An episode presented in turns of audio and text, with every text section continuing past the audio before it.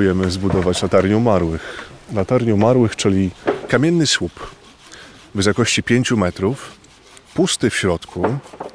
W centralnym miejscu wisiał będzie kaganek, windowany za pomocą łańcucha na wysokość przeźroczy, bo w partii szczytowej latarni będą cztery okienka, z których wieczorami po zmroku będzie wyglądało na okolicę światło. Czyli można by rzec, że poza tym eschatologicznym wymiarem latarni, e, będzie ona mogła również pełnić formę drogowskazu dla ludzi, którzy będą przemierzali ten szlak obok. Zupełnie jak w średniowieczu, które przecież nie było zelektryfikowane.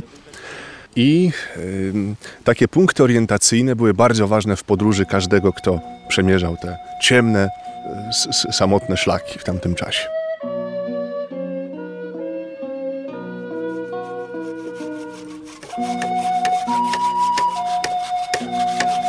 Właśnie powstaje rusztowanie drewniane, dzięki któremu będziemy mogli postawić szczyt tej latarni, dokończyć obramowania okien.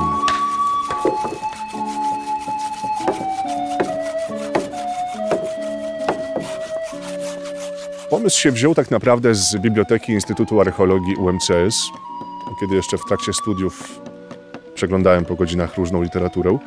Chyba najpełniejszy opis latarni umarłych znajdziemy w traktacie De Miraculis Piotra Czcigodnego, słynnego opata z Cluny. Piotrowi Czcigodnemu przyśniła się właśnie owa struktura, czyli budowla e, słupowa, w której wnętrzu płonął ogień, stojąca na kamiennej platformie, na którą to platformę prowadziły stopnie.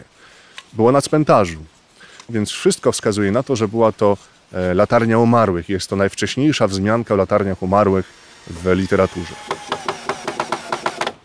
Ale wiertarki są jednak. Są, musimy się wspomagać. No są, są też dobre elementy naszej współczesnej kultury i cywilizacji. Nie ma co się przed nimi wzbraniać. Właśnie, jakby Rzymianie znali spawarkę, powiedział tutaj nasz kolega, to by też jej używali. Ważne, że kamienie są obrabiane ręcznie, stosowana jest średniowieczna zaprawa i oczywiście będzie to napędzane wszystko naturalnym kagankiem, który będzie zasilany oliwą albo świecą Także cały ten kontekst już naszego obiektu będzie średniowieczny, ale rzeczywiście wspomagamy się współczesnymi narzędziami.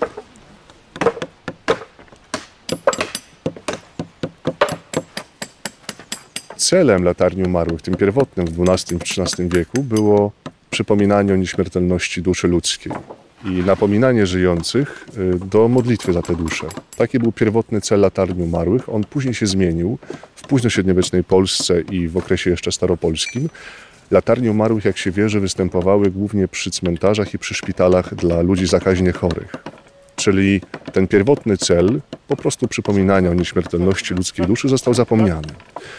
W XIII wieku latarnie umarłych były e, lokowane bardzo często przy ważnych szlakach pielgrzymich, szlakach komunikacyjnych. I nasz szlak tutaj, biegnący obok, ta ulica jeszcze wprawdzie nie ma nazwy, ale wnioskujemy do gminy właśnie o nadanie jej nazwy błogosławionego Rajmunda Lulla, rycerza, teologa i filozofa, wielkiej postaci średniowiecza, ale niemal zupełnie zapomnianej. Ten szlak to nie tylko szlak rowerowy dzisiaj, to nie tylko szlak pielgrzymki do Wąwolnicy, ale także dawny szlak kupiecki. Był to szlak alternatywny dla szlaku prowadzącego przez Kraków, z Lwowa na Wrocław, słynna Via Mercatoria. A zatem latarnia umarłych w tym miejscu jest, jak się wydaje, zupełnie wskazanym. Ale Dzisiaj każdy, kto zobaczy węgielnicę i trójkąt jako symbole, kojarzy je z tak zwanymi masonami, czyli wolnomularzami. A w istocie słowo mason, czy dzisiaj po angielsku brzmiące tak samo mason, oznacza kamieniarza, gdyż taka węgielnica pozwala... kątownik. Kątownik po prostu. Dawniej po polsku mówiło się o węgielnica w starym staropolskim. Od węgła. Od węgła. E, taki trójkąt to były narzędzia e, kamieniarskie, charakterystyczne dla właśnie kamieniarzy wznoszących zazwyczaj kościoły. Częściowo projekt w ramach warsztatów finansowany jest z budżetu gminy. To jest powiedzmy, że jedna trzecia kosztów sumarycznych została pokryta z budżetu gminy w ramach projektu, które nasze stowarzyszenie w gminie Jastków e, złożyło. Natomiast e, około dwóch trzecich kosztów pokrywamy z mm, pieniędzy własnych, częściowo prywatnych, częściowo z kolekty publicznej. Kolega, który jest dzisiaj z nami, zapytał mnie przed chwilą, czy jesteśmy spokrewnieni, jako tutaj osoby dzisiaj zgromadzone. I uświadomiłam sobie, że nie, że te wszystkie osoby, które tutaj są, są w jakiś sposób y, średniowieczem zafascynowane, czy są z nim związane poprzez swoją pracę zawodową. Ale ja mam pewne określenie y, na tych wszystkich ludzi. To są ludzie dobrej woli, bo to wszystko powstaje naszymi staraniami, naszymi środkami. Są ludzie, którzy pomagają nam dowożąc materiał. Ktoś pomoże nam, ponieważ ma pewną umiejętność, jakiś talent i jest w stanie nam właśnie wykonać drzwiczki, czy ktoś może nam zrobić zawiasy do tych drzwiczek, czy wykuć krzyż, który będzie na górze latarni. Gdyby nie ich pomoc, to my mielibyśmy bardzo utrudnioną pracę, bardzo utrudnione działanie. Przyszliśmy na prośbę Kuby, tutaj naszego gospodarza. My tutaj jesteśmy tubylcami z Dąbrowicy. Tu akurat syn jest, tu mój pracownik, bo akurat zajmujemy się budowlanką. No i pomagamy w tej inwestycji. Całkowity wolontariat w czynie społecznym, całkowicie za darmo. Dla mnie jest to na pewno jakaś ciekawość, no, nowość. Na pewno będzie to atrakcja dla ludzi, którzy tutaj jeżdżą rowerami i biegają. A ma to jakieś znaczenie dla pana, że jest to kopia średniowiecznej latarni umarłych? nie, nie jest to mój temat. Akurat. To już, to już naprawdę, to już trzeba by było z gospodarzem rozmawiać na ten temat. Nasze stowarzyszenie, Stowarzyszenie na Rzecz Promocji Wiedzy o Kulturze Średniowiecznej Curia Medievalis. E, Curia oznacza po prostu dwór, który może być dworem obronnym. Naszym celem, naszego stowarzyszenia jest tutaj w Dolnie Czechówki, gdzie się znajdujemy, wznieść replikę, kopię mm, średniowiecznej siedziby obronnej, siedziby rycerskiej z wieżą na kopcu, która będzie centralnym punktem tego założenia. I nawiązujemy w ten sposób do mm, historii Dąbrowicy, gdzie wieża rycerska w XIV wieku istniała, o czym e, mało kto dziś pamięta. Natomiast z wykopalisk archeologicznych, wykopalisk ratowniczych wynika, że wieża miała ponad 15 metrów szerokości boku i ponad 2 metry grubości tegoż. Także była to potężna struktura. Mamy zatem w okolicy miejsce, które e, ma średniowieczną historię, starożytną metrykę, można by rzec. Także i my do tego chcemy nawiązywać, ale jednocześnie chcemy ze średniowiecza wydobywać te rzeczy, które mogą być budujące również i dla naszej kultury.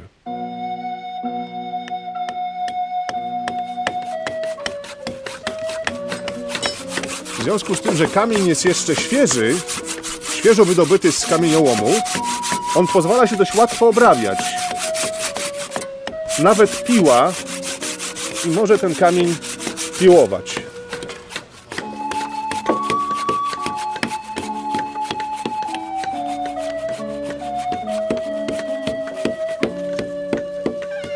Dawniej w Europie, w tej tradycyjnej kulturze europejskiej, istniał majestat śmierci.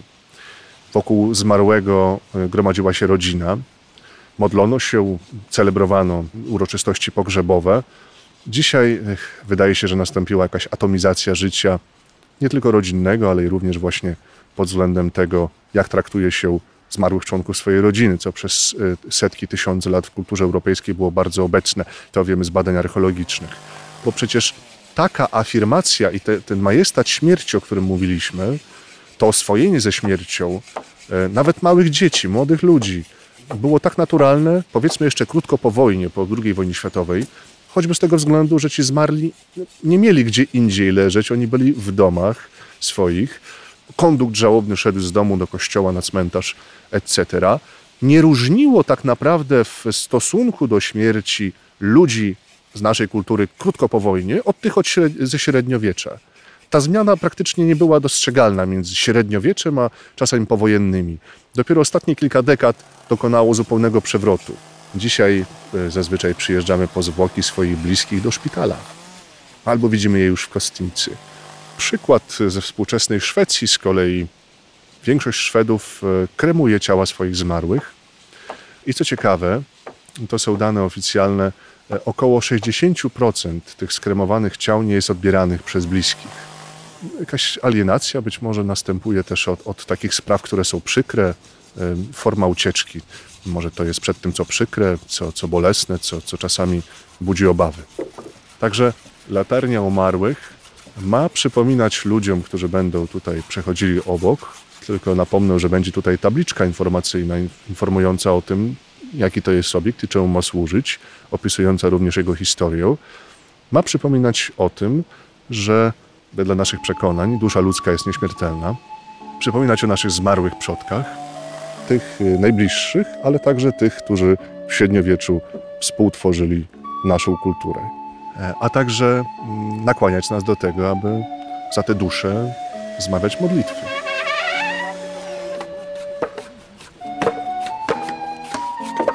To jest kamień wapienny. E, Latarnia jest, jest wykonana z kwadr kamiennych, które zostały przetransportowane tutaj z Janikowa.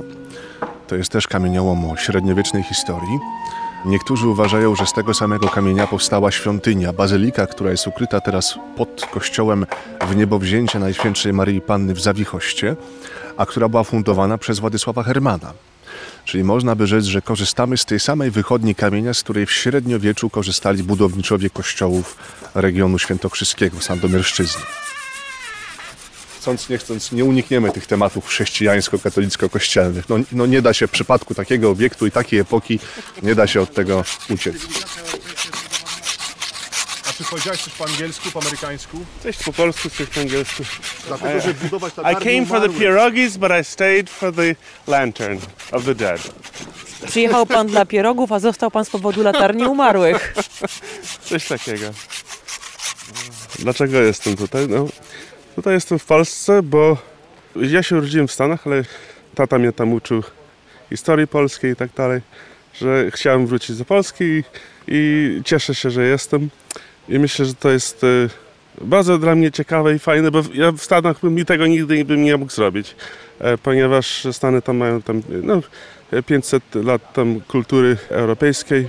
It's, it's your prerogative as a human being to, to find out who you are, and uh, it's predicated on knowing your, the, the history of your culture. Jednym z podstawowych pytań, które sobie zadajemy przez całe życie, to jest to, kim jesteśmy, Tak, a drugim pytaniem jest to, dokąd zmierzamy, dokąd idziemy. tak, tak. I żeby znać odpowiedź na to pytanie, trzeba przede wszystkim poznać swoją przeszłość, tą przeszłość kulturową. Dokładnie, dokładnie.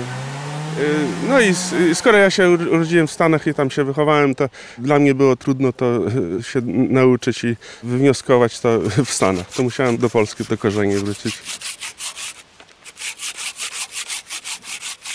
Średniowiecze można rozpatrywać jako swoiste apogeum kultury łacińskiej Europy. W tamtym czasie kultura europejska była jedna, mówiła jednym językiem, wyznawała podobny system wartości, jeszcze bez istnienia Unii Europejskiej, czyli systemu politycznego, a zatem e, można by spojrzeć na średniowiecze jako na źródło naszej tożsamości, często dzisiaj zapominanej, bo przecież wielu ludzi w przestrzeni publicznej mówi o kulturze europejskiej, o wartościach europejskich, mało kto jednak stara się je dookreślać. Kultura dworska tamtego czasu, XII i XIII wieku, e, to jest kultura rycerska. A kultura rycerska kierowała się również konkretnym etosem, zestawem różnych cnót, jakimi człowiek powinien się w życiu kierować. No, oczywiście largitas, czyli hojność, męstwo, wierność, wolność. I wydaje się, że możemy mówić dzisiaj o potrzebie nowego rycerstwa. To jest też e, taka próba przemycenia trochę średniowiecza do czasów współczesnych, bo jeżeli założymy, że rycerz wedle e, pism tamtego czasu miał być człowiekiem silnym, a ową siłę stosować w obronie słabości, to wydaje mi się, że to średniowiecze tak rozumiane może być zupełnie adekwatne do dzisiejszej potrzeby naszej kultury i naszego społeczeństwa. Czyli starać się być człowiekiem silnym, a jednocześnie ową siłę traktować w obronie słabości. I tu jest coraz bardziej ostrożnie w tym miejscu. No, że im bliżej, tym delikatniej. Tak.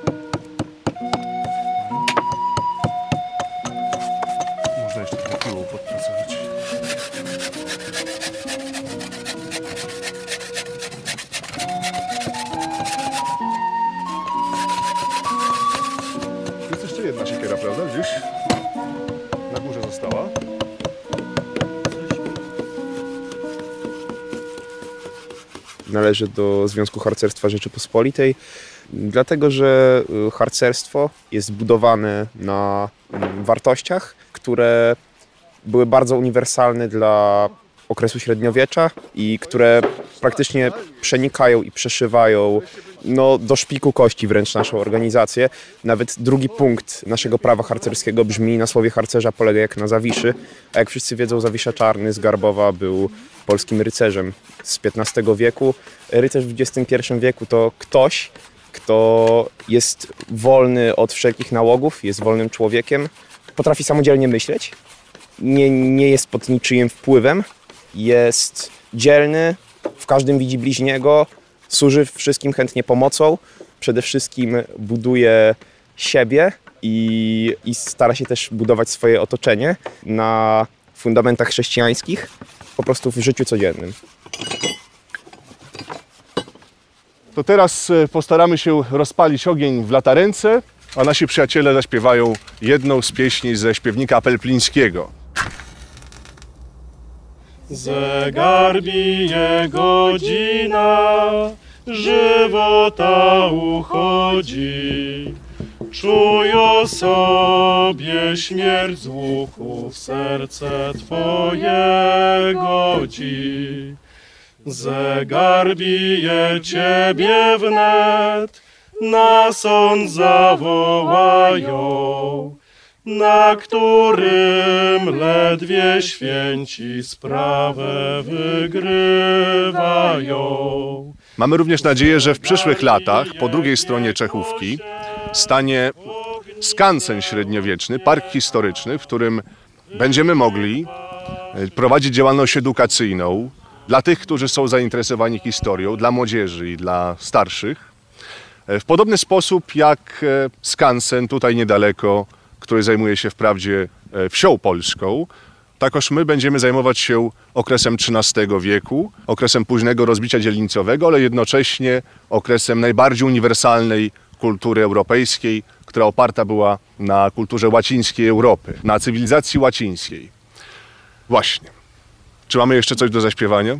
Niech monarchowie miasta swe budują, niech je murami zewsząd opasują. Za nic śmierci mury i parkany i mocne ściany. historia e, wśród młodzieży jest mało znana. Myślę, że taka inicjatywa e, pomoże w, e, w, dla młodego pokolenia, będzie taką nauką i, i wizją poznania dawnych czasów, jakie tutaj kiedyś no, panowały. I kibicujemy. Generalnie też wczoraj mąż mm, przyszedł tutaj na spacer. Znowu spotkaliśmy, pan Kuba nam powiedział, że tutaj się dzieje. Nawet jeszcze żeśmy zdążyli szpadel pożyczyć, żeby wkopać dęby tutaj, więc kibicujemy. To są moje stroje rodzinne, z których pochodzę. Dębówka także to łza radości się w oku kręci. Coś pięknego. Ta inicjatywa pozostanie na kilka pokoleń. To jest taki otwarty teren po to, żeby czasem stanąć, pochylić głowę, zastanowić się. Może u niejednego przyjdzie refleksja, że jesteśmy tu chwilę i opłaca się żyć poprawnie, porządnie, bo przejdziemy na drugą stronę. Dostaliśmy życie za darmo, pielęgnujmy go z godnością, bo warto. To jest chyba, wydaje mi się, główny tak naprawdę e, aspekt e, tej interakcji ze społeczeństwem. Wokół tej inicjatywy zebrała się grupa ludzi, trochę jak kula śnieżna spadająca z góry. Ludzie dołączali do tego, chcąc, mieszkańcy okoliczni tutaj, czy grupy harcerskie, chcąc wziąć udział w tym e, projekcie, w realizacji tego, współpracować przy tym i w ten sposób tworzą się więzi społeczne, czyli można by rzec, że, że ta latarnia, która niby jest umarłych, tak naprawdę służy nam żywym w procesie więziotwórczym, społecznotwórczym.